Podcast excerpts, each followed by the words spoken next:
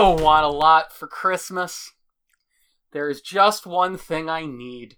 I don't care about the presents underneath the Christmas tree. I just want you for my own. More than you could ever know. Make my wish come true. Oh.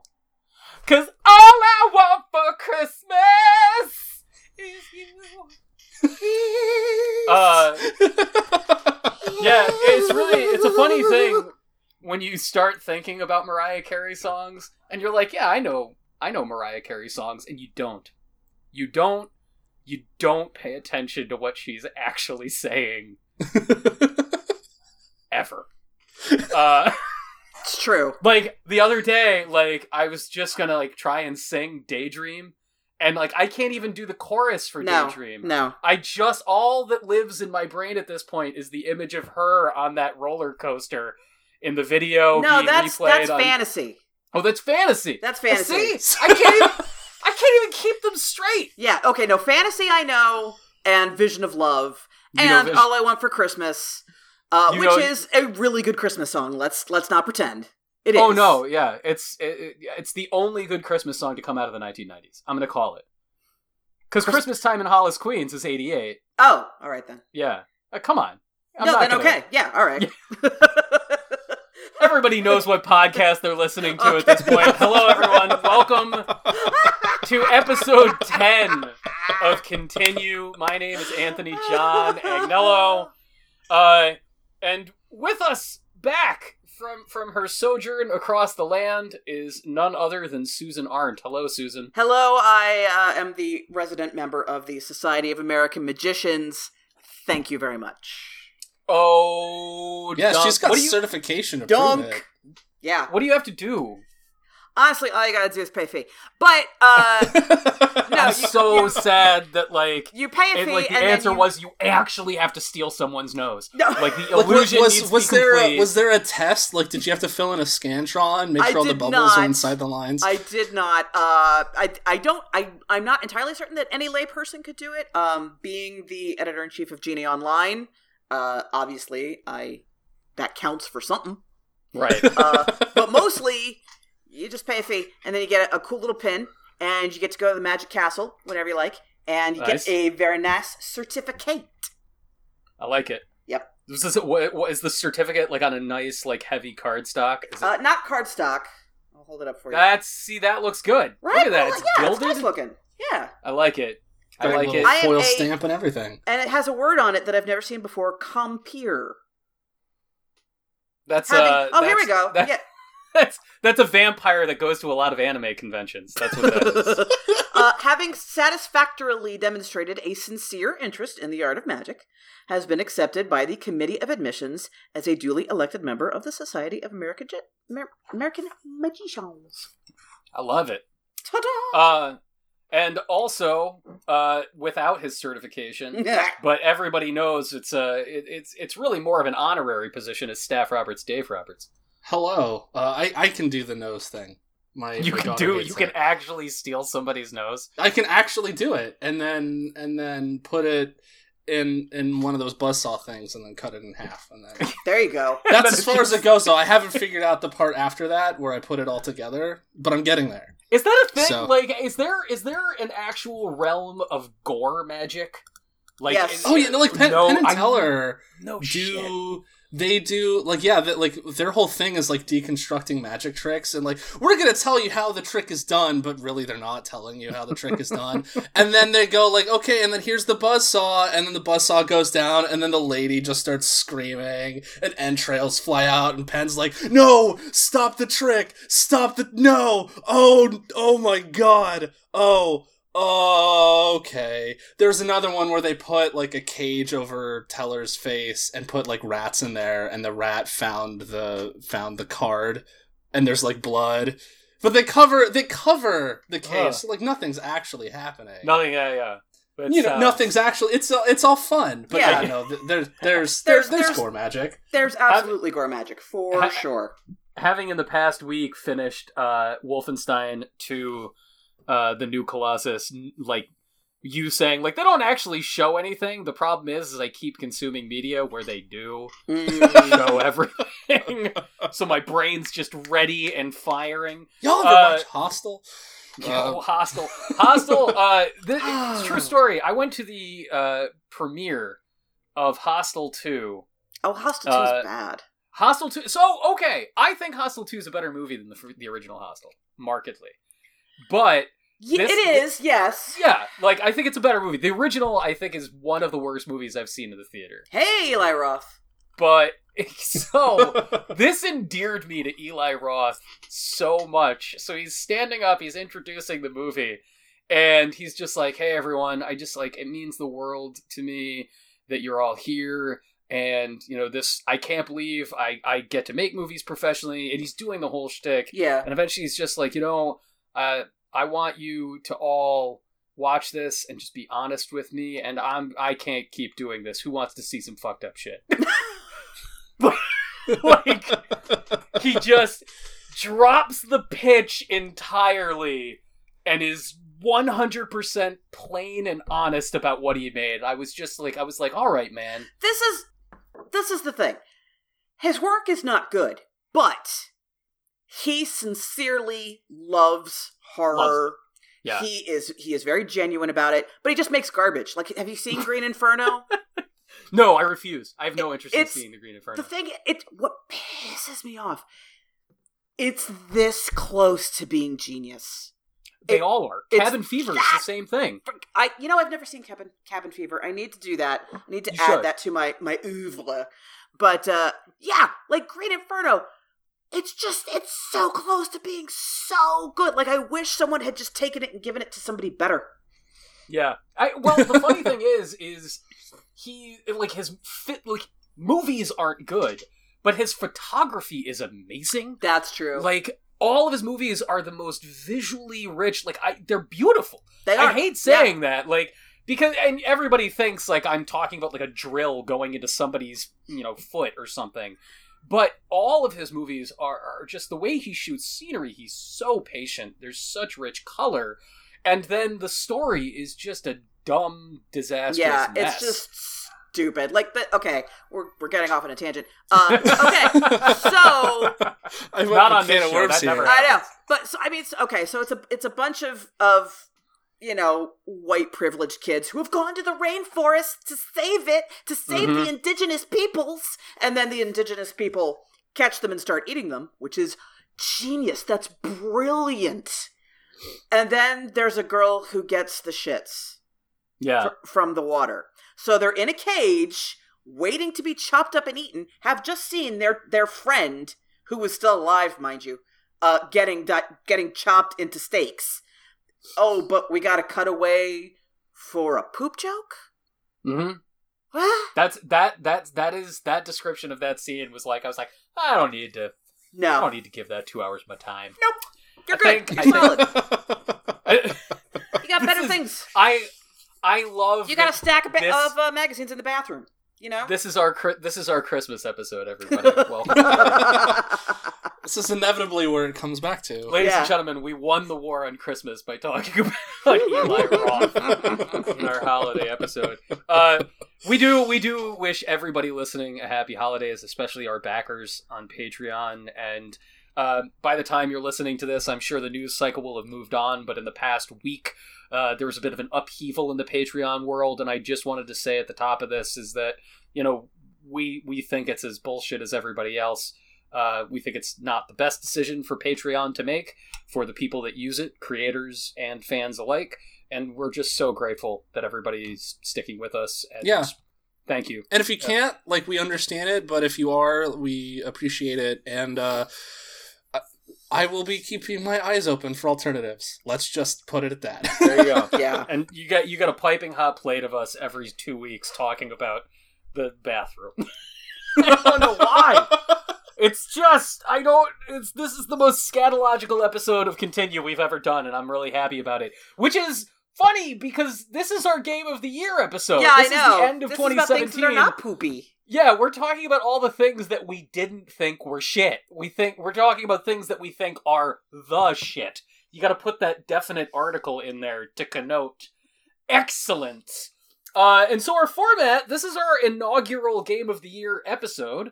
Uh, and honestly, this is like a new format for us in all of the incarnations of this show and podcast that we've done in the past.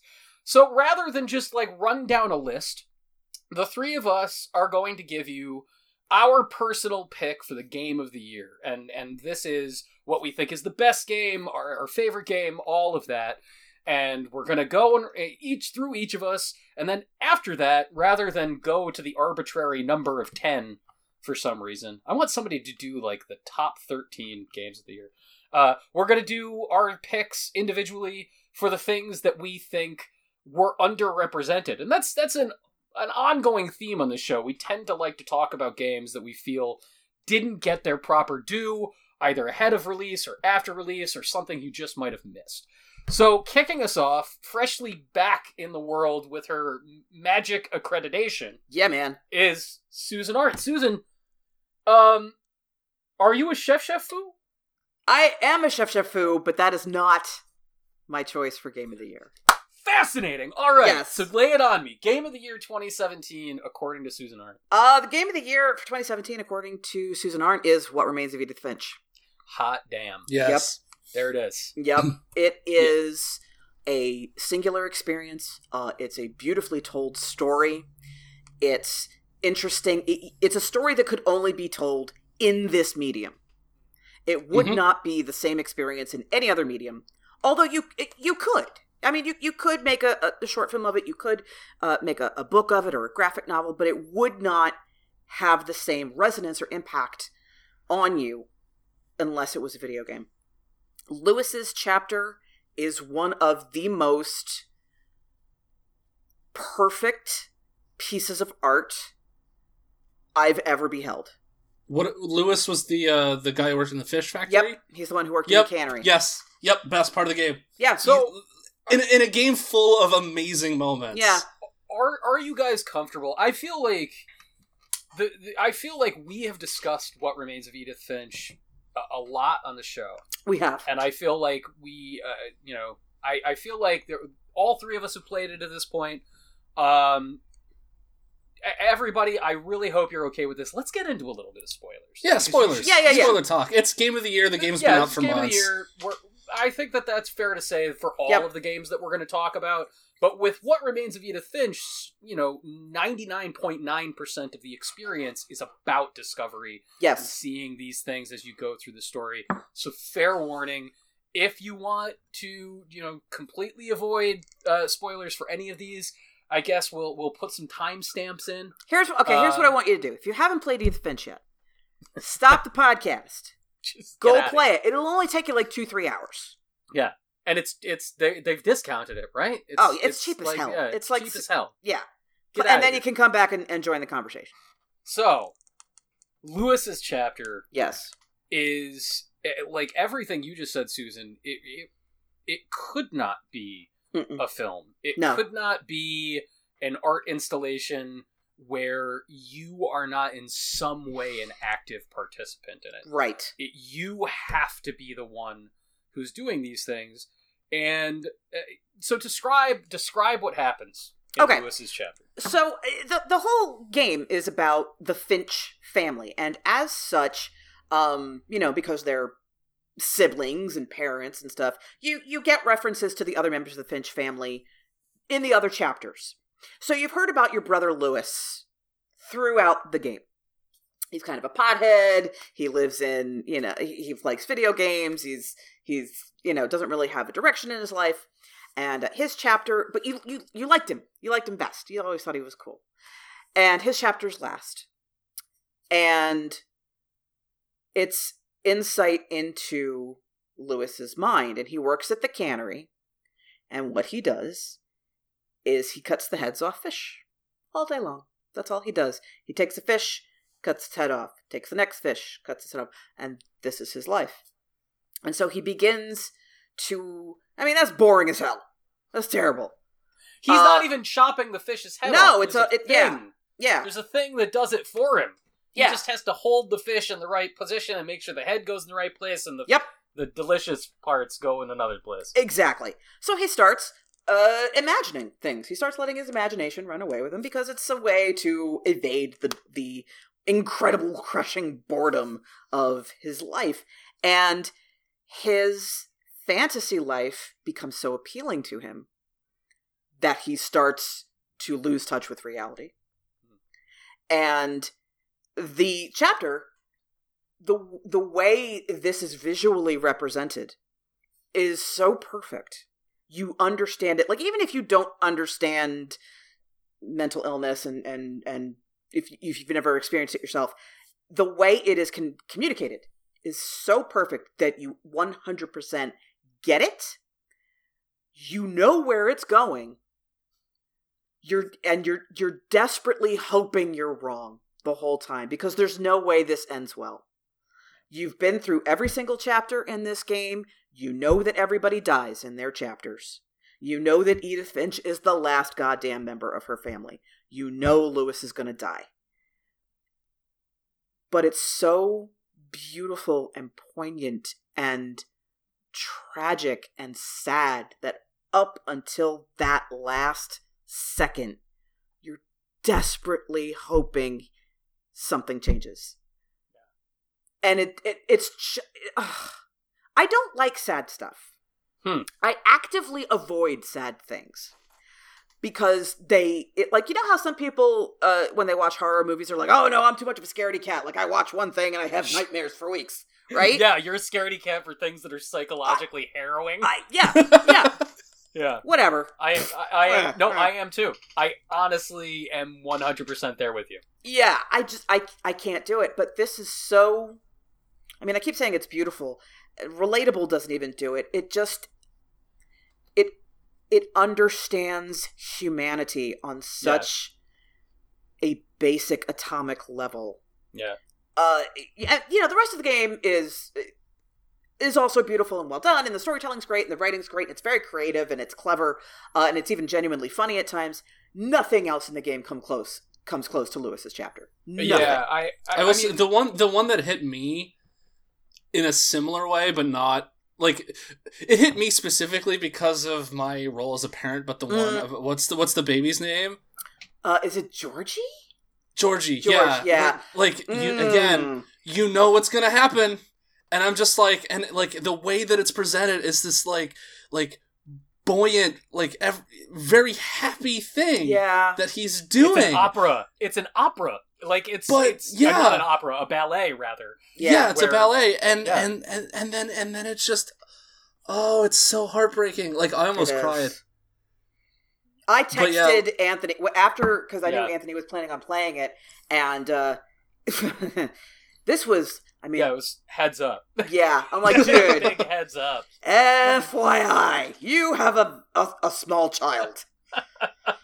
but i think just- that's like like the power of of this game is that it represents so many different aspects of of humanity and so many different experiences that i think ev- every single chapter in that game can be emotionally resonant to Mhm. somebody Yeah. and i think like the and the fact that all of them are done with like a grace and, and Yeah. a style and a, and like just it's like it, it does the whole like twee tim burton clockwork house thing but without coming off as like twee and Yeah. and grating It Like, it's- always it stays menacing the entire time. Yeah. The um The house is alive. Let's be honest. yeah the house yeah the house the uh, house is this sort of living object that Yeah. responds to you as you move through it is incredibly powerful. I uh, the um the sister who had a you know sort of career as a child actor Barbara. yeah Barbara. And the, the presentation of her story is ju- just like all the others. Like you, you said, Susan, the, the sort of you you know that it's not going to end well. That there there are all these moments where you think like, oh well, maybe this time, but you know, like inevitability is baked in to what remains of Edith Finch from the very first second of the game. You- Yeah. you are told that this ends badly, no matter what. You know it, and the unfolding of it is not what is surprising. It's that it maintains its humanity and sense of humor the mm-hmm. entire time. Like Lewis's story is absolutely fucking heartbreaking. Yep. And yet every now and again you still find yourself laughing at the fish head being tossed.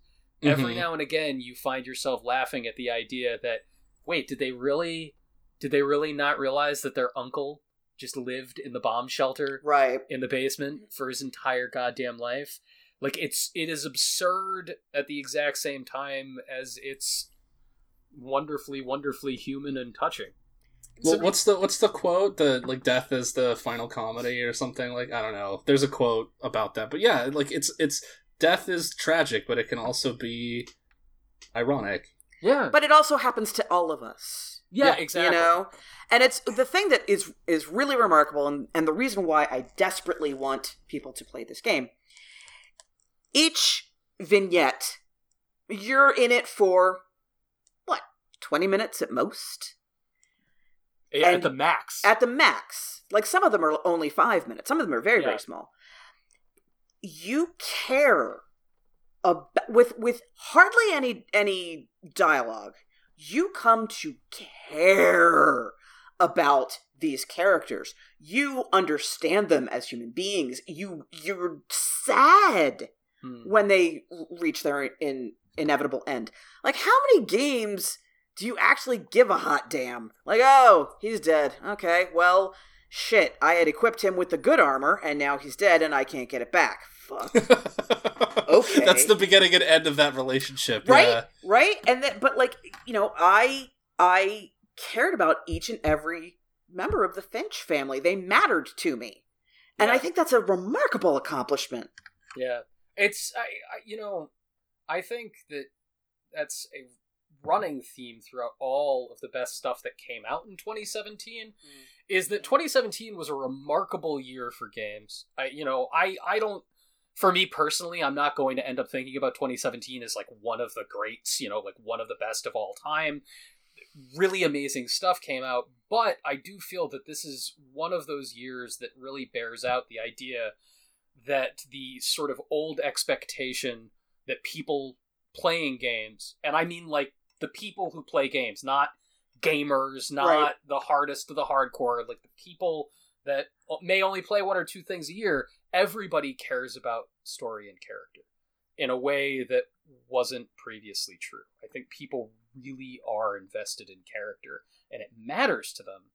And you know, what remains of Edith Finch just happens to be it, like I and I think that you know I'm not just touting our own list as definitive, although I am kind of saying. but I, I you know it, it it's among the three that best exemplify how much character matters to people. Like Mhm. you know, God, that this game is. It's one of those things where you can be like, "Well, it's just a walking simulator," which anybody who says that in 2017 is a dumb dumb. Shut up. yeah Uh, yeah but you know, um, it, it doesn't matter that you you are never going to fail at what remains of Mhm. Finch. What Mhm. matters is that you get to know these people exactly and hear their story. yes yes Yeah. Um, I I have not played it a second time, neither have so i I am not sure if I missed anything. Mhm. So this is another spoiler. Is there a vignette for your father? Because I don't think that there is. no. Uh, Like I think it's just Finches, right? yeah Yeah. yeah they, Because you're they, like they mention other family members Right. that like marry into the family, but Right. they're they never have their own story. and your father, you're like spoiler warning, everybody. Everyone dies horribly. yeah Uh except your mom. Your mom doesn't die horribly. She just dies tragically. Um, wait how does your mom die i don't remember in childbirth? Birthing Okay, ultimate spoiler, everybody. no edith dies in childbirth. Edith you're, dies you're not the baby. You're her daughter. no you're edith. You're Is no it- when she starts the game you see the big pregnant belly. If you look down you see your pregnant belly. Right, but then at the end, you're at the you're- end you're the child. Yeah Yeah. So now wait, you're, you're the not- last surviving. no, the game the game is you as Edith revisiting her home. It's Correct. like a Oh, flashback. see, at the end of the game, I thought that it was telling you that you were Edith's daughter the entire time. that No, no, no, no, no. No, she. Because at the end of the the house bit, she gets to her room and she writes in the diary. Oh, that that recontextualizes every goddamn Yeah. thing for me because I thought. she So uh, no, no joke. I thought that what the ending was telegraphing was that like you, you, your mom left you the diary, and then you went to the house yourself oh no no no no no no no to no check no. everything out and like sort of Nope. learn it on your own. No, Edith. Edith goes to the house. Yeah. So okay. So here, when you start the game, as you're walking down the Wait, path, so so Kevin Spacey is Kaiser Soze? if you look down, you will notice two things. One is your pregnant belly. The other is an engagement ring on a chain. oh, son of a bitch! Yeah. I'm so troubled that I did not get that. It's I, I you know shit. Yeah. It's like I, you know, I kind of loved loved the way I read that game. I was like, oh, that's the way. Oh. Sorry, Anne. But now professional, the professional critic, everybody. but like now okay, so Edith has gone through and she has revisited all this and she has given you all of this information Right. and now you're the last surviving. you're the last survivor. Yeah. So now what? you know, like what do you do with this information? What do you do knowing that everybody in your family dies tragically? you live life. You. Yeah. You. Exactly. Yeah. You just. That's the the beautiful goddamn lesson of this game. Is like, yeah, death is inevitable, and yeah, it could be a really horrible, gruesome thing. What are you gonna do about it? Yep. What are you gonna do about it? Go out there. Just it's it's its own reward. The entire time. Oh man, what a great game! What a lovely, lovely thing. I I want to. I just this is not a game. It, I don't know what Dave's picks are gonna be, and I don't think you've played it yet, Susan. Hmm. But uh, it's not on one of my picks. But Wolfenstein Two and Edith Finch have one thing in common, which is just badass representation of pregnant women. Yeah, man. Yep. Uh, like straight up the the first time. Ah, God, there's so many moments in Wolfenstein that knock me on my ass, and I don't think it's a very good game. Oh no. It's tragic. Like it's one of the best stories of the year, and I hate playing it. Um, but the you know in a blockbuster gun game, what would you think your first encounter with uh, human nudity would be? It would be a dick joke, or if it was made by Hideo Kojima, somebody's butt would be hanging out, yeah. or or She tits. breathes through her skin. It's fine. Like it's Breathes- it's explained in the Definitely plot You will of the game. ashamed. There of are the reasons for this in the story. You are anyway. BJ Blazkowicz, the the leering guy from an old first person shooter in this game walks into his room on a submarine and his wife is 8 months pregnant lying on her side nude because clothes are uncomfortable Yeah. and he gets in beside her and just puts his arm over her and she's like why have you been acting weird that's the best It's so good. I love it. that's the best it's the goddamn ah man If only Yeah. it was more fun to play. if only it f- had an ending that too. If only If only it did not end with the cover of "We're not going to take it." Foof. Foof. Wolf, Oh my God. indeed. Uh, More like Wolfenstein. oh Susan, is there any is there anything else that you you want people to know about uh, what remains of Edith Finch before Dave starts picking it? Uh, you can get a hard copy of What Remains Oh. of Edith Finch from I Am 8-Bit. They are doing a, a limited run of uh, actual physical copies. I think they're still available, but check it out. Um, that's it. Get the Oh, game, love it. Uh, I, I I feel kind of certain that Giant Sparrow, the developer, is putting out a restraining order against me. Um, because I have I just won't shut up about the friggin' game. So, uh, twelve feet away from Seriously. them at PAX. they they actually uh after they they won the uh game award for best narrative. And well deserved, yeah. Well, so well deserved. And they actually thanked me on Twitter for all my support. And I was like, awesome. That's so cool. I love you. Your game is so good. really, it's like you won the award too. then. It is. It's like I was there with them. Oh man. Um. So, Dave, Okay. game of the year, Okay. 2017. So I come to game. I also come to game for uh come to game for story. Uh, I come to Game for Story. I come to games for story, for characters, for narrative. I come to them for you know, serious reflections on the human condition, but I also like silly stuff and I like goofy stuff and I like that games can explore the more wild and zany parts of our own id just because of the the dramatic nature of of being able to put pixels on a screen and make them do what you want them to do.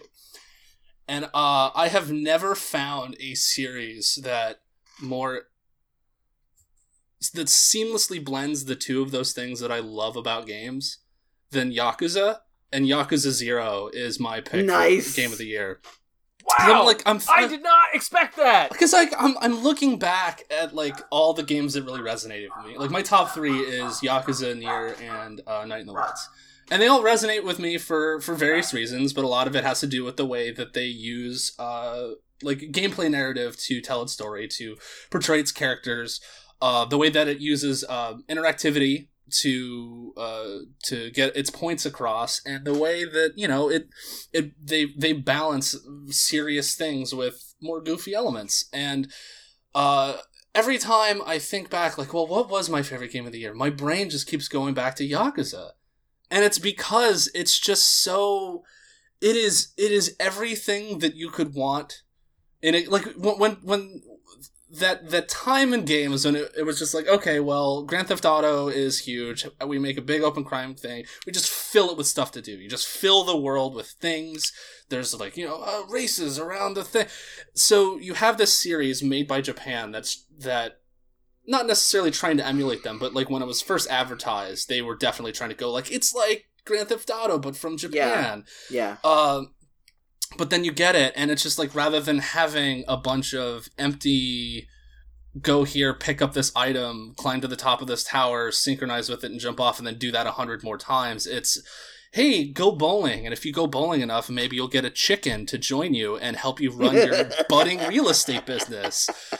Uh, it is, it is, it is the the weirdest, like. I don't want to say crazy because you know it's just overused, but it, like it, it- Yeah, but it it's is Bananas. bonkers. it, there's so much going on in this game that it it can feel like overwhelming or it can seem overwhelming just because the game is constantly adding things to do like oh hey if you want there's this whole full slot car racing mini game or hey if you Yeah. want you can go play outrun at the arcade or hey if you want you can take over the entire city of kamurocho and turn it into a real estate empire or you can take over sotenbori's uh, hostess clubs and engage in entire mini games there uh, oh man, the hostess mini game is so much fun. It's so- absurd how fun it is. it, yeah where you you you go out in this city scout girls to work at your bar. Like it's all very innocent. Like these girls are like i'm looking for a job and you're like hey like if you want to work at a hostess club i can help you. But it's like sometimes they're like mini games that you have to or like quests that you have to solve to get people to work there.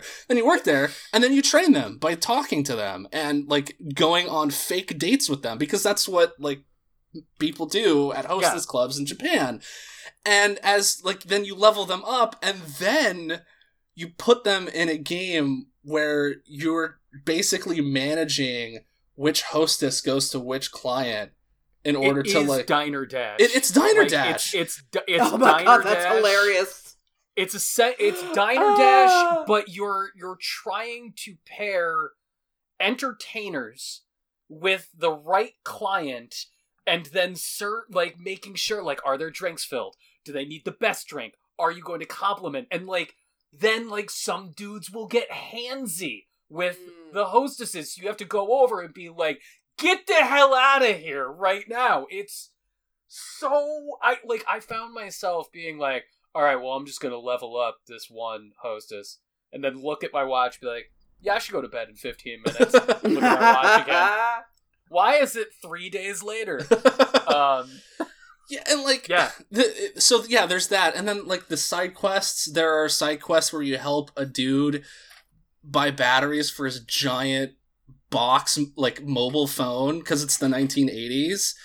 And uh, there's another one where you help a, a guy l- who looks like Michael Jackson moonwalk across the street while like enemy thugs keep marching in and so you have to defend him as he's just like spinning and dancing uh there's another one where you help uh a crappy ramones knockoff try to sound tough and cool because the entire band is made up of like the nicest people and they have they know nothing about being punk uh so That's hilarious. yeah, so yeah, so you're trying to help them because you know you're a you're a gangster, so you're trying to help them out. Uh, it's just, and the fact that it balances all of this, all of this weirdness, all of this strangeness. Um, like you punch people and money literally flies out of them. Um, it balances all of that with this really touching story uh like the just tragic story both like it's it's it's how kazuma kiryu the main character of most of the series like he's kind of taken a back seat in recent years up until six. Uh but like the main character how he sort of like he started out as a, a young up and comer in this yakuza crime family who's uh he was an orphan his uh, adopted father was a crime boss and he took him under his wing and he started working his way up the the family and ends up having to uh basically uh say I'm out. I have to leave because like because something bad goes down and he has to take the fall for it. So he spends the game on the run. Meanwhile juxtaposed with that is uh, the story of Goro Majima who is uh one of the enemies in the first few games and slowly becomes kind of Kiryu's frenemy. Like yeah, they're he, he in rival family. an enemy in the first game. A rival. He's, yeah, a rival. A rival is a good and a, to put it. like a like a like a like a crazy guy. Like yeah, he- nut bar. he yeah he has the the the snakeskin jacket and wears an eye patch and uh, goes around and just he's he's weird all of the time and so they have to explain like yakuza zero has to explain how Why is he like? why this? is he like this and then you learn the story and it's just it is heartbreaking about how Yeah. he was like he he was basically in exile at this club that he was running and he's like well if i'm going to run this club i'm going to do it 110% and he gives every client uh, impeccable service but he ends up getting wrapped up in uh, things that he shouldn't be getting wrapped up in. And uh, he ends up saving a blind woman from a hit against her. And this his story t- uh, basically tries to tries to uh, test him to see how far he would go to save this woman even if that means like betraying you know the the people that he's ostensibly supposed to be serving uh even though he's in exile right now and you know there are parts where they they try to tempt him with like hey look if you want to come back it's fine just tell us where the girl is it's cool. And you know he it's all about honor and and, and respect and and being um the better man and the the the, the criminal with the heart of gold uh is a theme that runs throughout all of this and uh you you actually get the sense that like Majima's like that too and the way that Yeah. he his story ends up wrapping is just it's it's so sad and Yeah. the fact that like it can it can run these emotions between sadness and happiness and just off the wall nuttiness is unlike anything I've ever played in in games that that Yeah. like it shouldn't work. It should not work. This game is a mess of ideas. It should not work at all. But it does, and it does so beautifully. And I think that like Yakuza 0 both as an entry point into the series and just as a as a statement of what the series is and has been as a whole uh over like a decade of games um is really impressive. Like it's it's like so like Raymond Chandler and Dashiell Hammett when they wrote they didn't set out to write art. They just wrote pulp detective stories. But their work is like the the the pinnacle of their genre. Like Yeah. they, they transcend genre to become art, and I feel like that's what the Yakuza series is, and that's what Yakuza Zero is to me. It, it's so interesting to just think about the fact that Yakuza Zero and What Remains of Edith Finch are far more similar games than they are different. Oh yeah, Uh, it's bizarre to me that you know What Remains of Edith Finch is unapologetically a drama. You know, uh, and it has these absurdist elements and it has these comedic moments that lighten the sort of burden of its tragedy, but it doesn't ever shy away from that. It leans into telling you a character driven story, and it's very imaginative in its presentation. It never stops throwing new ideas at you. Lewis's story is 100% different than anything else presentationally, but the way you interact with it stays consistent. And like you were saying, Dave, you know, Yakuza Zero is all over the freaking place. You know, like bowling to get a chicken, who's your manager, and running down the street and beating the crap out of guys ah. until they're just spilling money on the ground and buying up real estate, and so on and so forth. But bedrock beneath all of that, that sort of just wild experimentation with different gameplay styles is a relentless pursuit of character yeah, and and ex- and exposing that character through these these beautifully simple moments. You know the the way that you get told the story of these you know people, Kazuma Kiryu and Goro Majima and uh, this woman that Majima is trying to protect, and the this masseuse who's also trying to help the two of them, and all of these great characters. It ranges from you know, at one point, Kazuma Kiryu is trying to protect somebody in a sewer. He's running through a sewer. You can't get more video gamey than a sewer. Lava uh, level. Yeah, yeah, you get the lava level. I don't think they and have then those he goes in to the- an ice stage. I don't think they have those in Red Light District in Japan. well, uh, you know, in the 80s at least. Was, Okay. There wasn't a lava stage until the 90s. But I- he he is attacked by a, an elder crime lord who is shirtless on a motorcycle in the sewer, Yes. brandishing a sword and screaming at him. yes, And that that sort of moment is counterpointed by another of Goro Majima standing in a tuxedo in his club trying to deal with an angry patron. And Dave, I remember you telling me about this moment before I even played it myself, and it didn't dull the impact at all of this squirrely, bad customer who dumps a bottle of champagne on his face yeah, and one is totally terrestrial and totally uncomfortable and totally real and the other one is a guy riding a motorcycle with a sword and yet they work with the exact same gravity and yeah.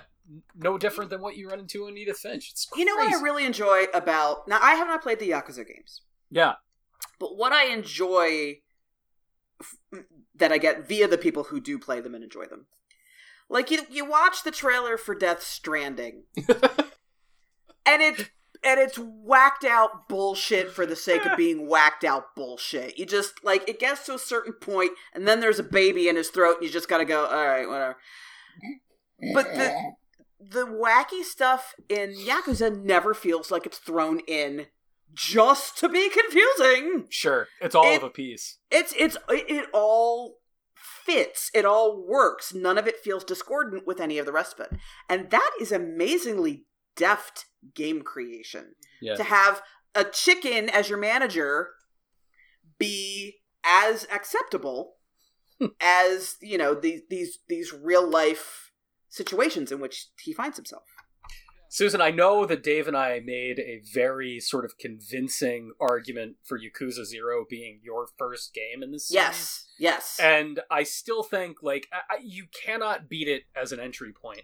And now I would that I've say- actually been like playing Kiwami, I think it's a better entry point than I, yeah, I would say that like between Kiwami coming out and uh, Yakuza Two Kiwami getting announced, uh, it's out in Japan uh, very soon, I believe. it's out. where they've- it's out. Came out. Okay, where, week. where they basically said like, yeah, they're adding stuff to the game that calls back to the stuff that happens to Majima in Zero. So they're basically retconning their plot to fit this prequel chapter in. Uh, Zero is becoming more and more necessary as an entry point. Yeah, I will say for you personally, Susan, Mhm. Yakuza 6 is out in March.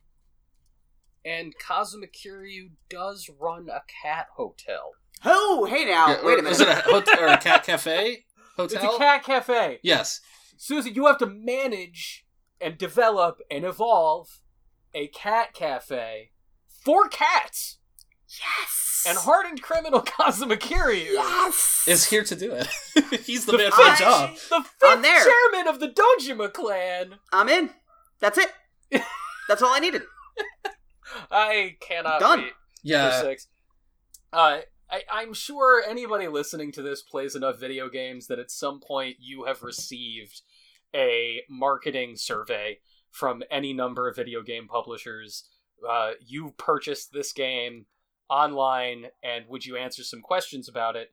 And Sega sent one around for Oh, Yakuza. a I was never back. happier to, to fill out a survey. Yeah, never, never happier. And they, one of the questions is like, are we releasing these games too quickly in the West? Are are you having trouble keeping up? And I was like, no, no, you put out five of these a year. I will quit playing other games. You just, you, you do. Do that. You- Put out the you do it Japanese right ones. now. Put out the yeah.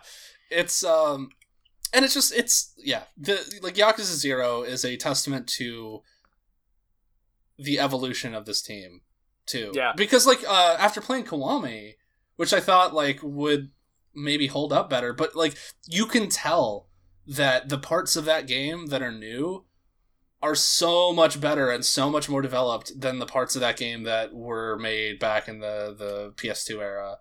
Uh, Yeah. Like like Yakuza Zero is the result of a team that has been following these characters for so many years, and the fact that they have been able to keep telling stories with them shows that they know how to make deep and and rich characters and and, and find the drama between them. I'm Um, also like I, I'm grateful that they never shy away from. Eh, This is another thing that Edith Finch does so well, and we were talking about Wolfenstein. It's there's they they they don't they're not afraid to show human beings being human beings. I you know how many video games can you play where you're a 20 year old? You know. I, I, I, Yeah. I feel like how many different times do you have to be like, oh, a The plucky high guy school kid. the plucky high school kid and Kazuma Kiryu you've gotten to play as this character from the time that he's 19 and to the time that he's like 55 yeah, and that is awesome That is- that is really so wonderful. great. where else do you get to do that it's it, to, to track a life like you know um it, there's there's the Linklater movies before sunrise and before sunset and then there's the damn yakuza games yes. i don't i don't understand how that broke down um i i'm yeah dave i, I that's that's up They're there. just really gifable too. Like anytime I see a gif from that series on Twitter, I've just yep smashed that retweet button. Yakuza f- fanning dollars as uh, on his face as he just beat down the last real estate guy, and it says like mission accomplished. Or whatever. It's just uh him locking and loading and p- to play a game of Outrun in the most dramatic way possible. oh, mwah. There's one one feature that man, as time capsules, these are really interesting games. Zero is designed from the ground up to be a time capsule because it goes back to you know the 80s and shows you this very specific time in Japanese city life. But the other ones, Yakuza. I have to step away for one second, guys. I'll be right Oh, back. sure. Bill, here's a little timestamp. Um, 57 minutes. Susan had to step away. Uh, but yeah, like Yakuza 3 at this point, Yaku- Yakuza 3 came out in 2010 here, but 2008 in Japan. It was the first one for PlayStation 3 and it's also the first one where Kazuma Kiryu gets a flip phone with a camera in it. yeah. And I I like love so much the images of him flipping open his phone, taking a picture of something ridiculous happening in front of him, and then like having his moment of inspiration where he decides to blog. he writes a blog post on his phone in the most like overly dramatic, like super cut, just you know, boom, boom, boom, boom, boom, and then boom, new move learned because he Oh man, oh because he watched an old lady smack a guy off his scooter. yeah, Oh, because he yeah because he saw a guy try to chase after a woman who dropped her sweater, and then all she sees is him running at her, and she just flips him over his shoulder, and he tumbles like fifty times. Oh, Yakuza. go play it. if you haven't played it, go play it. Just just Yeah. do it. It is it is that series is the gift that keeps on giving. It really is. because I I'm a nerd who is obsessive about collecting the physical artifacts of video games, even though I can't play it, I feel compelled to track down a copy of Yakuza 1 and 2 HD for the Wii U Oh my god. because it's absurd that that exists and it's just it's never going to happen.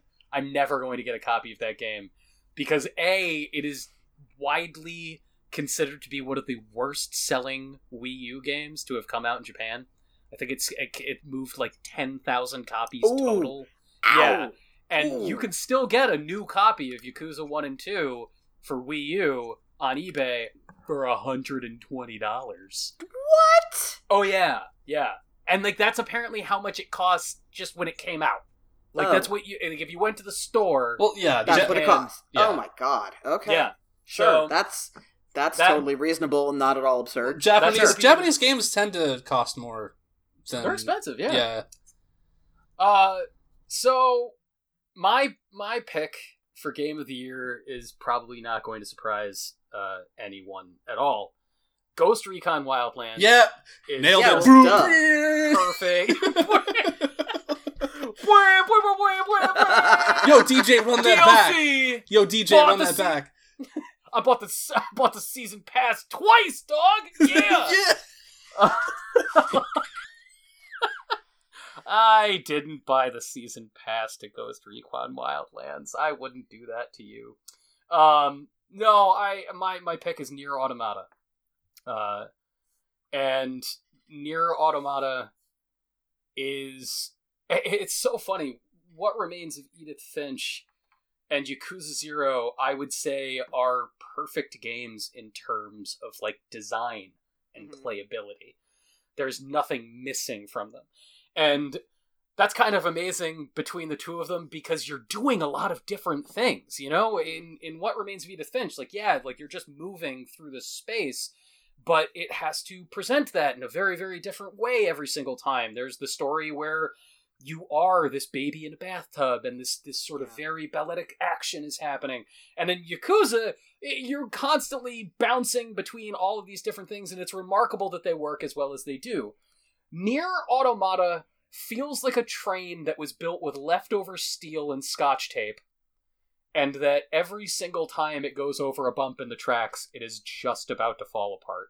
Mm-hmm. And I know that Platinum Games makes remarkable things, but it, it is abundantly clear when you play this game that they had enough money to make controlling the main character feel amazing and then to make cutscenes look pretty good and then nothing else. they, they had enough money to make sure that it worked and at, at you know the the embarrassment of riches that you get in yakuza in terms of activity and the embarrassment of riches that you get in sheer imaginative different variety in the scenarios in edith finch is not what you find in nier automata but what you do find in nier automata is a story that is so profoundly moving and basic and pure in its exploration of what it means to just be a human being, to be alive and conscious. That I, I it's worth playing just for that. And if, if you're if you're completely unfamiliar, the basic premise of Nier Automata is yeah, it's funny. I said that it runs like a train held together with like leftover steel and duct tape. It's about as subtle as that train running as well. This is not like a game where you have to look for hidden subtext. It's pretty damn bald about its themes. Uh, but the the whole premise of Nier Automata is that you are uh, about 1200 years into the future at this point and humanity has been exiled off the face of the earth after an alien invasion and you don't even see the aliens anymore. The aliens have left the robots that they brought here to just sort of clean up the world and the only people who are people still on the planet aren't people at all. They're androids who are the the fighting force of humanity and they're just locked in a battle. It's it's humanoid uh, looking autom- automatons and boxy big 1950s movie robots. And you play as this member of the fighting force who's trying to eradicate the robots named 2b who um, dresses like she works at a fetish club in 1985 uh, it's like a character from a Rick Moody novel, like somebody who did a lot of cocaine in the 80s and wanted to seem super cool. And then like in then watched the movie Secretary was like, "I got it. I got it. This is the new samurai dog. This is who it's going to be." Made 2B and her friend 9S who literally does look like the man who would work at a dominatrix club catering to fetishists who like Kingdom Hearts. That's that's how you're, 9S is you're not you're not selling this to me, man. You're Right? not. Susan, I swear to God, this game is so on its face anti Susan Arendt. Yeah. Like I, I would leave this like if I wanted to prevent you from entering the woods, I would just put a copy As a ward. of Nier Automata at the tree line and just keep some of the cutscenes playing because you'd be like, nope, fuck you, I'm out. Uh, but you know, at the beginning, it, it seems like the story is not going to progress past the idea of 2B learning the story, learning the lesson that the robots are just like her, and you know, you can't, you, uh, yeah, kill me. Uh, yeah, yeah. But- But yeah, good thing it doesn't end there. boy, does it not end there. Boy, goddamn howdy, does it not end there. Uh, it has. It it just. The, the story is worth experiencing past the sort of surrealist moment to moment. Um, the moment that I realized that I was going to love this game more than any other game that came out this year, I texted Dave the moment this happened because the very first big story mission in the game 2B and 9S find out that there's like a nest of robots in the desert in the guts of an old city, and you battle your way there, and 2B's just like, fuck them, they're robots, they don't feel anything, they don't know what it means to be alive. And you get to the heart of the city, and inside is just like a nest. It's a mechanical nest. There's no other way to describe it. Just like a bird, it's just made of old, expired pieces of junk and metal and nothing and there are robots everywhere having what looks like their attempt at an orgy. It is it is box shaped, like no anatomical features robots plowing and clanking into each other. But then you realize that they're just trying to pantomime life. One of them is holding another robot and trying to breastfeed it. The other one has this makeshift cradle in front of it, rocking it back and forth. And then you have to go about dismantling them with a sword. And I was like, I don't know what this game's about, but it is my aesthetic. I am in 1,000 times. Give it to me. Give it to ah. me right now. They all congeal into a mass, a giant ball of robots as they scream, Please don't kill me. And then a nude, genitalless man falls out of the ball. I can't imagine something that you would hate more. I, yeah, I'm having. I'm like, wait Yeah, a minute. I know. Everybody I know loves this game. right. And th- What is wrong with them? what I'm describing to you is the first hour. Hour, yeah. Oh, The first okay, hour. Okay, okay, okay. And then by the time that you've played it for 20 hours Mhm. and you're riding a moose, keep in mind this is still the fetish maid created by Cocaine Guy. Of course. She's riding a moose. Riding a moose to the the last sort of stand of her people, the androids fighting on behalf of humanity.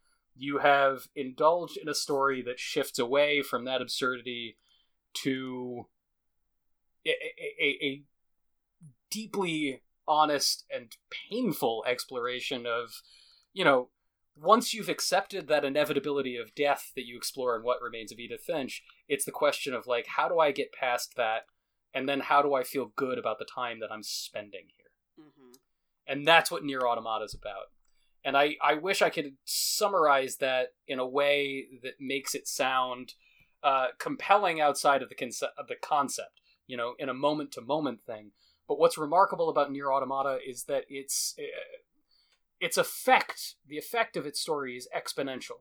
You have to keep all of the little moments building, and they congeal into a larger Yeah. experience. Because like the the side quest, the thing about that game is, it, like, like you mentioned before, like not only is the game just kind of held up by some string, Mm. it's like once you get what it's doing mechanically as far as attacking it's a it's a third person character action game like bayonetta you dodge to, to slow time and attack and stuff it's kind of easy and it doesn't really evolve much No.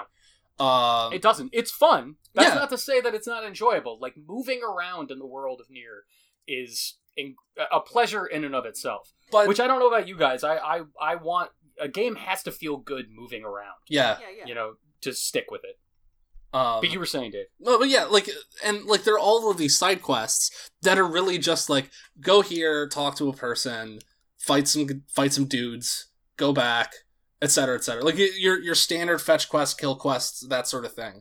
But it's like all of the little stories that they tell around those moments that make that grind really worthwhile. Um, and then the the way that the game also plays with the nature of its of of it being a video game. Like Yeah. there there are things that, like one of the endings that you can get in the game is uh, your character being an android has a memory chip. And it's part of your it's part of your loadout. Like you have you equip these different chips that give you uh, attack boosts and experience point boosts, give you more money or like you know your standard RPG stuff. One of them is a memory chip, and if uh, the game tells you uh, don't don't take this out, you need this to live. You Yeah. could take it out, and the the game ends because you die, and it rolls Yeah. credits, and, And that's one of the that's one of the endings of the game. There are Or- twenty six endings of the game. I, like Susan, when you turn the game on for the first time, even the menus, like pressing start or load game, is that's your mind. That is that is all all of the menus are baked into the narrative of the game. You are constantly being reminded that you're not engaging with you know like a menu just so you can play a game. You are engaging with what 2B sees in her head when she thinks and it will flat out be like, "All right, do you want to uninstall the chip that is your menu? Do you want to uninstall Yeah. your eyes because you can do that?" Yeah, And like you could t- like if you don't want your HP gauge up on the screen, you can You do it. unplug that because you could use that memory to do something else, or you could kill yourself. Uh, and and I can hear I can hear you asking the question like, "So, to what to Yeah. what end? To Yeah. what end?" yeah. And uh, again, like without it it's unfortunately something that just can't like there is no elevator pitch for nier automata. I don't know how this ga- this guy got money to make No. this game. No, I don't know Uh, how this guy sold, how this game sold one million copies. Like it's or This two million now. Yeah, it's million. th- this w- was supposed to be destined to be as niche as anything else that Yoko Taro has ever done. As niche Yeah. as Drakengard, as niche as the first Nier, Uh, just like weird Japanese game for people who like weird Japanese games. Right. And I mean, it- I do enjoy weird Japanese games. What I don't enjoy is the we're gonna throw a bunch of philosophical bullshit at the screen, Right. and you you create your own interpretation. yeah, I hate that shit. See, that's not, and that's not what it is. Okay. It seems, it seems like it's going to be like you take away what you want from it, man. yeah, I this hate isn't. that. I, I'm- I know uh, this game just uh, at a physical moment to moment level sounds a lot like Inside. Doesn't Yes, this is what I'm saying. It sounds this like is, This is why I'm backing away from you. No, carefully. it? And that's and, and what I'm saying is all the cumulative effect of all of those small moments Mhm. of the like, wow, this is so weird and wacky, is far more personal and idiosyncratic and meaningful than it seems. Yeah. Okay. And Okay. Uh, it's our our dear friend, a friend of the show, Ludwig Kietzmann, uh, gave me a copy for my birthday. Yeah. So I have it. he sent me a message the moment that he purchased it, and he goes, "I bought Susan a copy of Nier Automata. I did my part." and our our dear friend Ludwig Kietzmann, uh, doing doing the Lord's work. Doing the Uh, Lord's work. and I think like what makes Nier Automata such a hard pitch is because it is a game that does not reveal itself to you immediately. No, It is a game that you have to you have to play it multiple the, it technically you're playing through the game 3 times but I see. really yeah, you- and you- that's you- it's such a misnomer to be like you have to play the game three times because you really don't. And the the repeating things, you really don't do things over and over again.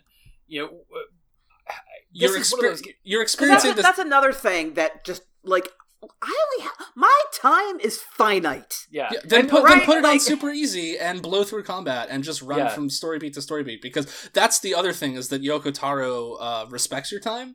He wants Yeah. you to experience this story from multiple perspectives to get the full picture, but he's also like, look, if you just don't like action games, put it on easy. The game will basically play itself for you. yeah, and I mean, I that's unfair because I do enjoy action games. No, I but, Like know. I don't have No, no, I don't no, have sixty hours. Is what Yeah. I'm saying. Oh no. Well, even if you want, I, I want to let everybody know up front. This is not a game that takes even forty hours to play. Like, if you want to see every last inch of this story, even if you're playing it on the you know difficult setting, Yeah. It's twenty five hours max. Oh, I thought Yeah. each iteration. Oh, no, no, no, no. Oh, 25 hours, Okay, like, okay, okay, Total. Okay. This is it, it is the length of an RPG from the 1990s. okay. Um, All right.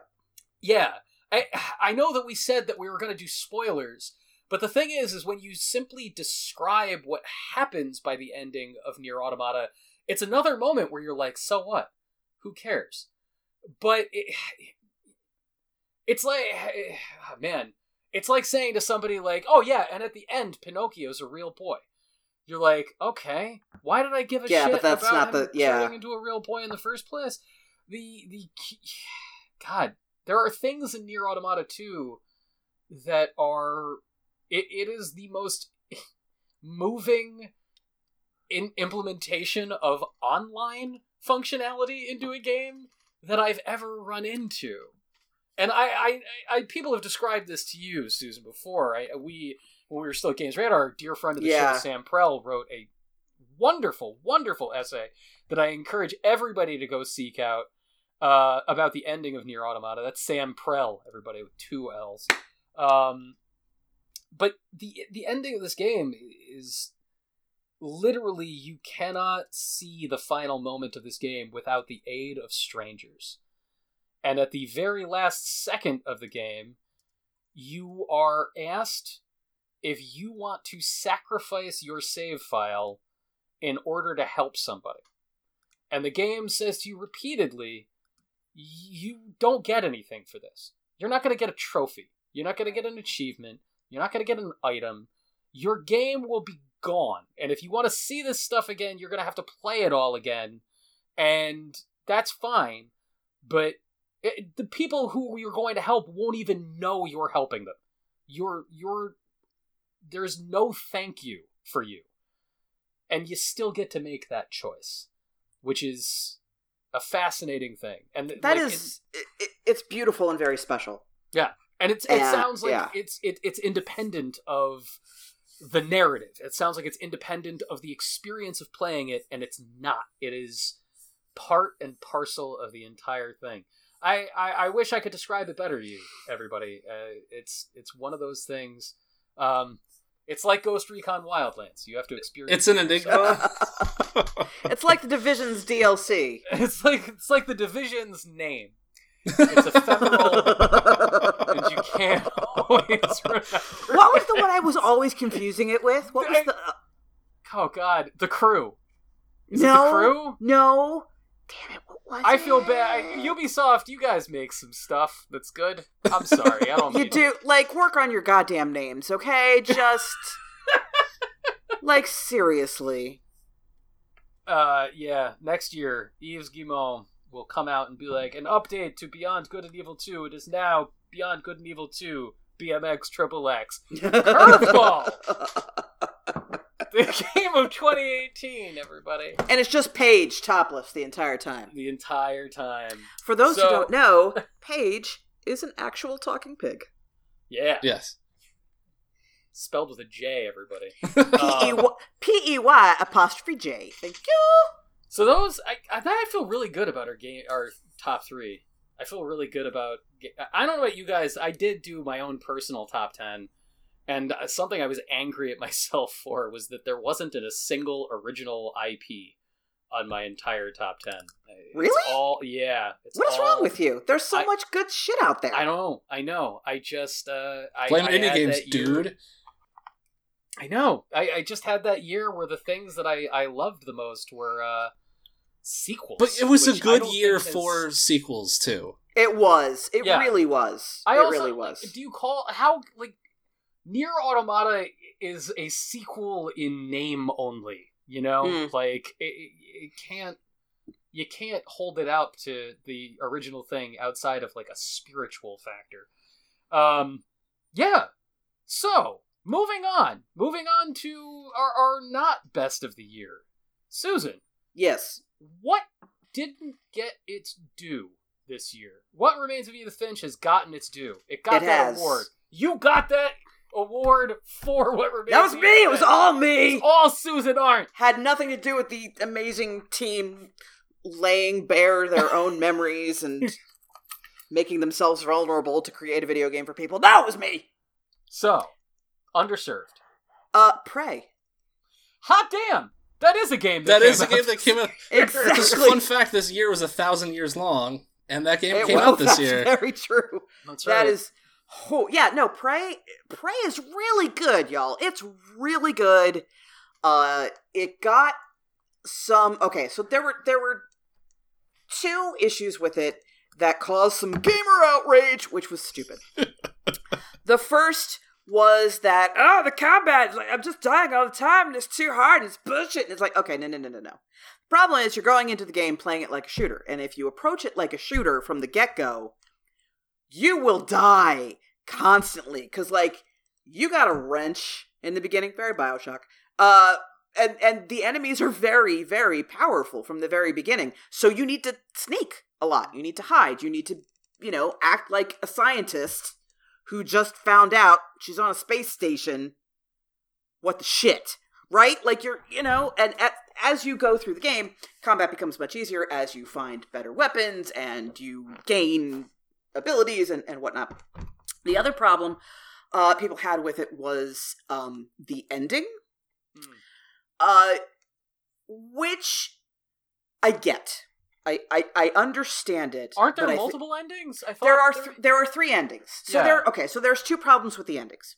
The first is that if you view them in the wrong order, the surprise of the game is spoiled for you. Hmm. So there's a, there's an ending. It's it's it's kind of similar to the you can kill yourself ending in in nier automata. Um, you can peace out. You can be like, you know what, shit's going down. Have a fun time, y'all. I'm taking this escape pod and I'm gonna go. And you you can skip like half the game by doing that. However, when you do, you find out the surprise ending, and there's still two other endings Hmm. to, to do. Um, and knowing what happens pretty much takes all the wind out of the sails of either of the two endings. Interesting. So that's unfortunate. That's really unfortunate that that it would be great if they could patch it in that you can't do that one first. So it fo- like it telegraphs what's going to happen. I mean, we, we we talked about like you know in what remains of Edith Finch. You know it's coming. Yeah, yeah. That blow All right, let me. Okay, here's yeah, you know what? Spoilers. The game's yeah. Lay it on me. Like, let's get Okay. specific.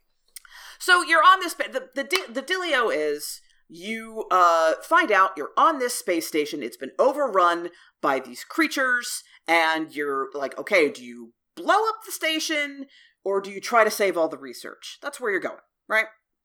Uh, and uh, your third option is to just be like, fuck y'all, and go. you find whatever choice you end up picking, you find out the whole thing has been a simulation.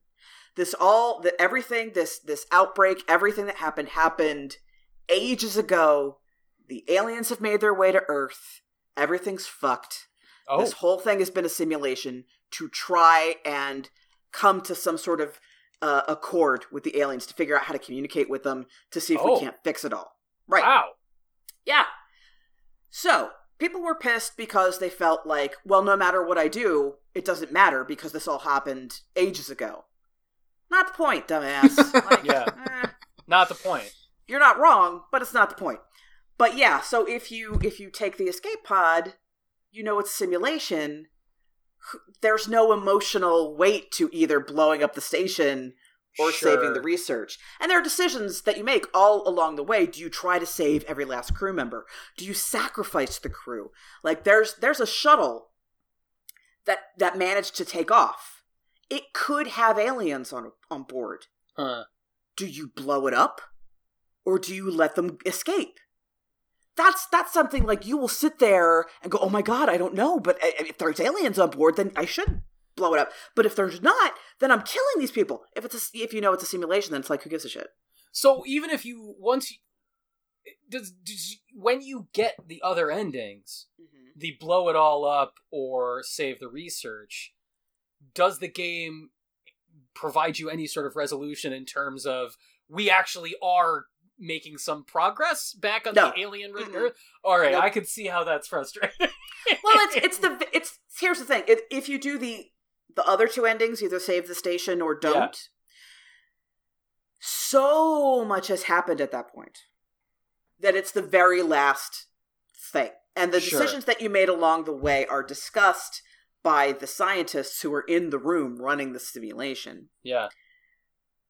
So it's like you know, you save, you make the one decision to see what happens, you go back, you make the other decision to see what happens. Um, yeah, but the game, it's first of all, it's stunningly beautiful. I mean, it's just See now that Gorgeous. yeah, it, it is. It, it is. I don't like the aesthetic of Prey. And really, yeah, and it's a big hurdle for me.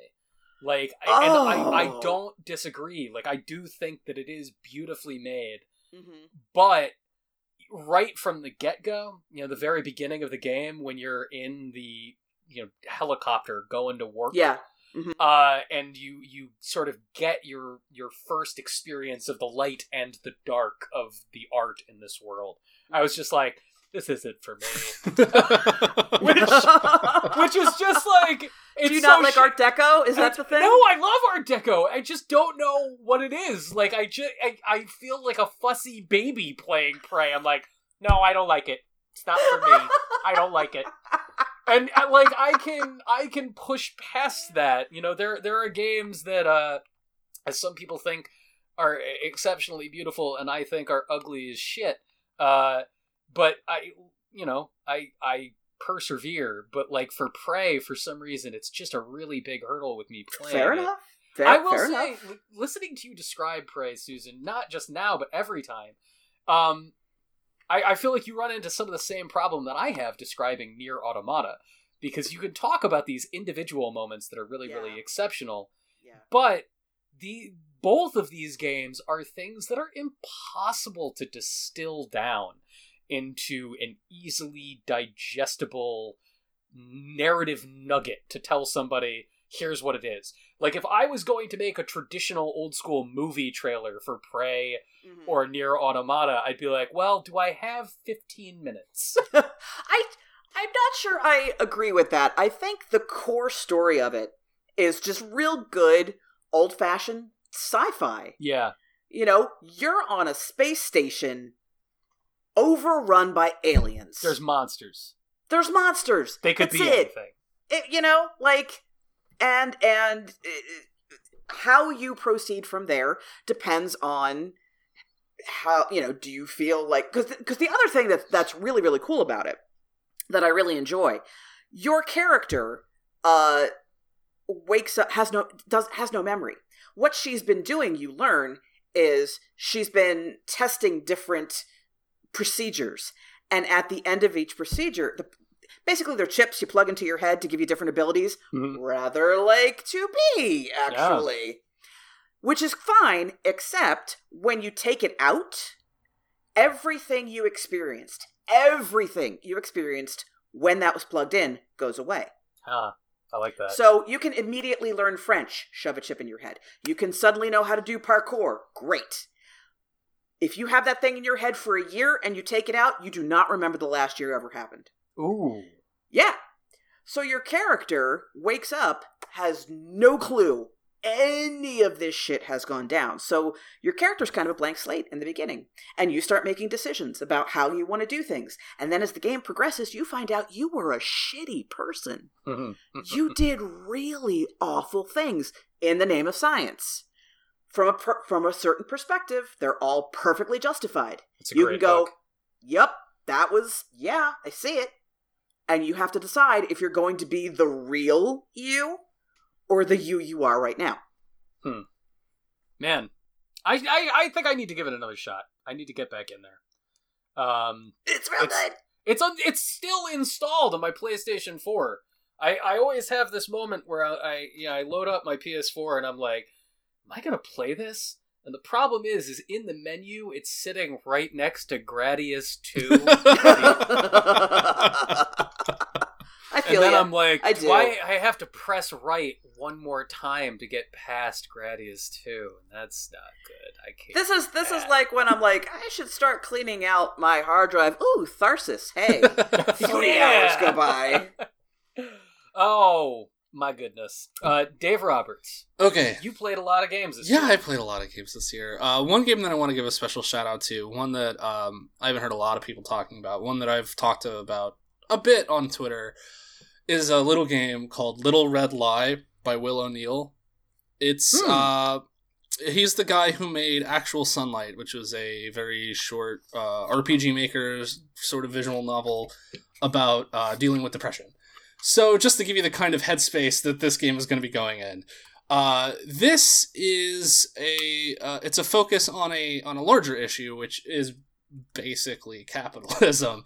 Uh, it's it, it You're such a fucking. I know, Oh I know, God. uh, I know. Money is not inherently bad. No, but the way that these no, people no. have to Say that with conviction, bitch. Okay, money is not inherently bad. no, but what it's not. but what people do with it is, and so you not, have not always. so you have these two these two characters uh you have uh arthur fox who is basically like um he uh, will o'neill kind of designed him after uh who's the the canadian politician rob ford the one that was like hopped up on cocaine Yeah, the nut, the nut board. Yeah. and like yes. Can, like Rob Ford loves crack, Mayor Rob yeah, Ford. and so Yeah, like it, yeah. he started out inspired by him, but then as like real life started to get in the way, like Donald Trump kind of seeped into there, and so Arthur Fox is uh he's just he's a he is a craven asshole.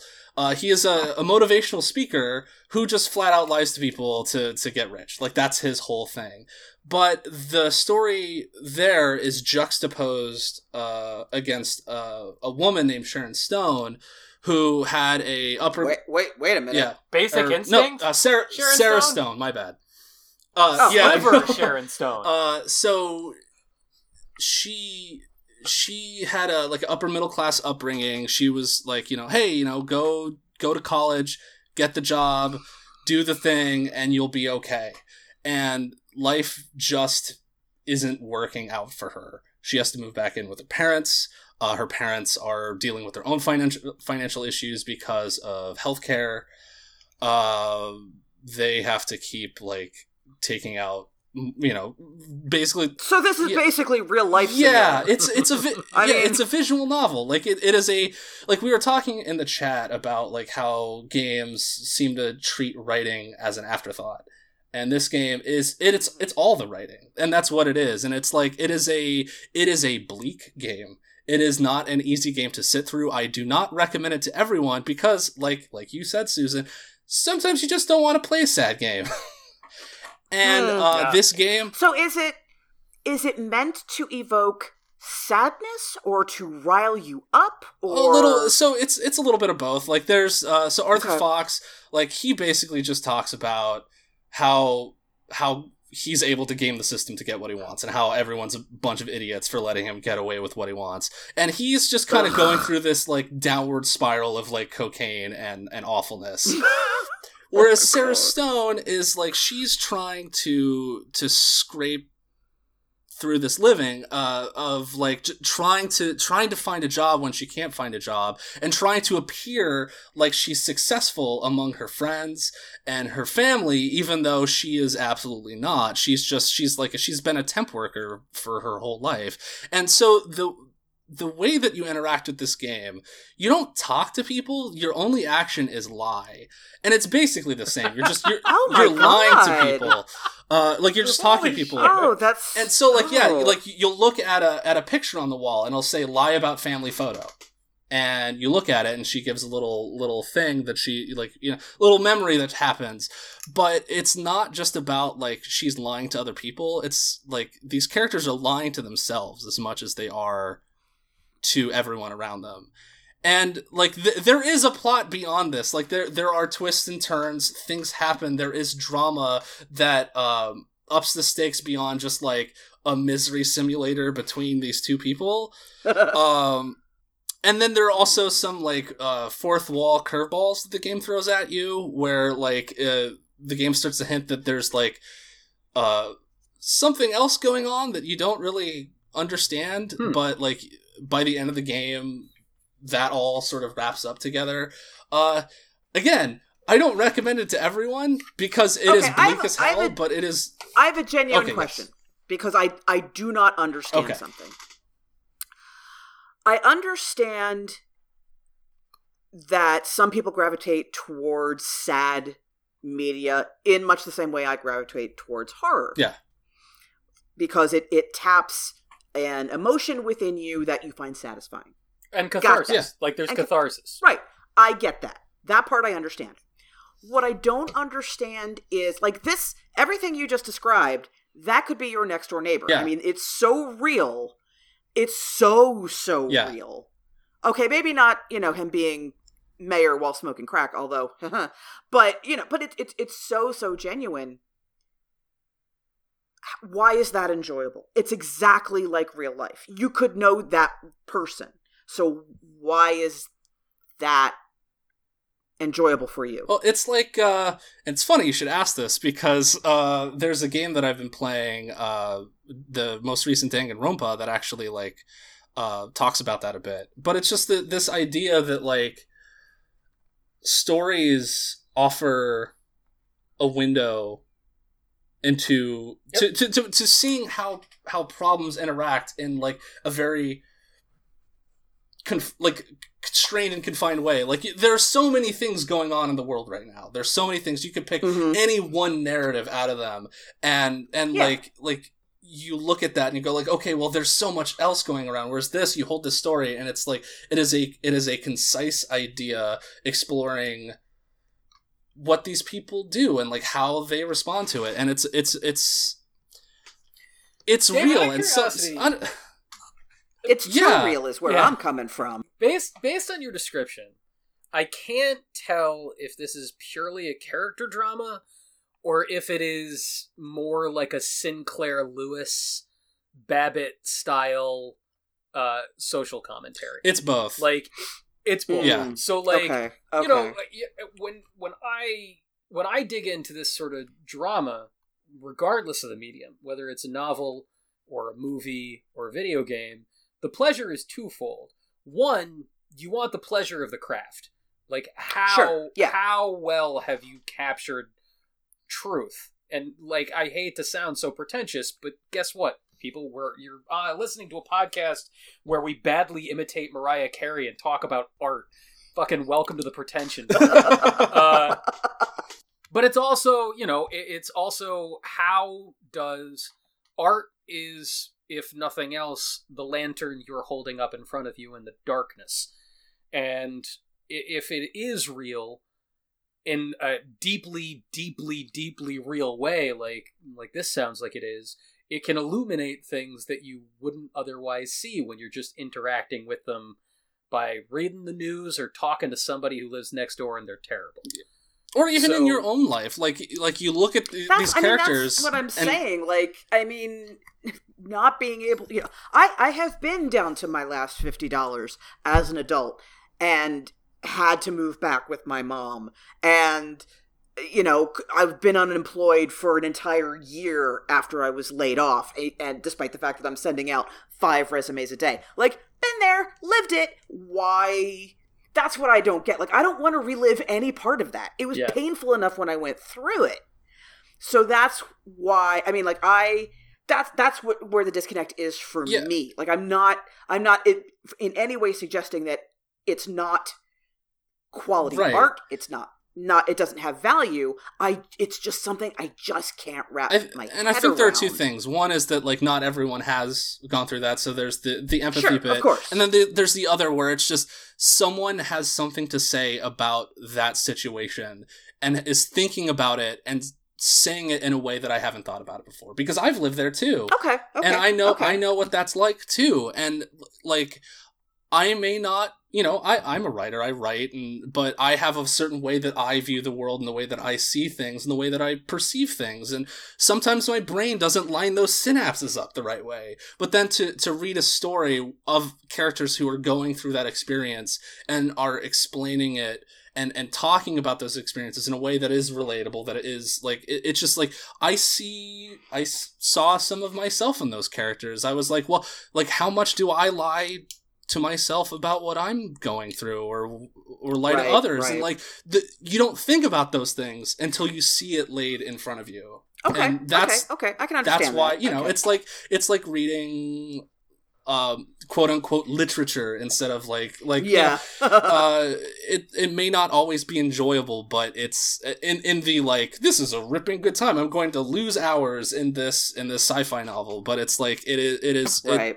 it's illuminating and i think that like it's a quality that is not appreciated enough in games and it's and it and, and Okay. it and it and it shows because this game apparently is not selling Yeah, very well for yeah. him so Dave, give Well, me, give I mean, me, that's give me a rough ti- sell, yeah dude. it's Yeah, a it's not- a rough it's not- a rough sell on steam like literally the week after steam opened the floodgates uh Oh, and it's just it, it's that's and bad it's it's planning. law it's lo- it, and you know that's why we're having this segment here because we want to tell people to go check these things out and i like if if you're up to it i hope you do because i think that like it is it is honest it is brutally honest in a way that uh, a lot of games aren't and i think gotta, that's you gotta important. gussy gussy that kind of uh, narrative up with like Night in the Woods is about some harrowing shit, but everybody's a cute cat person. yeah Yeah, exactly, Like- exactly. you gotta you gotta you gotta you gotta sugar that pill, boss.